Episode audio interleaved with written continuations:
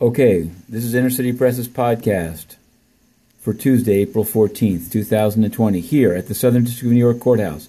We've covered any number of filings, including Tekashi six nine nine's security bodyguard, Fahim Walter, seeking release from the M C C, saying that because he was shot, he's taking care of his own colostomy bag.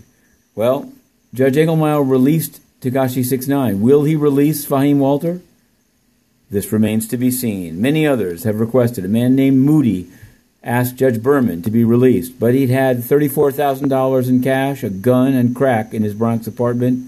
He was not released. Other cases, a FOIA case involving ICE that we've written about. But I want to focus on this. Not only is the United Nations is corrupt, not only has the United Nations banned Inner City Press for six hundred fifty-one days to conceal the personal, corrupt, financial links of Antonio Guterres with the China Energy Fund Committee. But today, the funding was cut, suspended to the World Health Organization, and all the king's men could not put it back together again. Inside the U N, a bunch of sycophants and frauds saying, how could he dare do it, when they never asked, not just about Taiwan, but about children raped by the U N peacekeepers. Yes, it happens.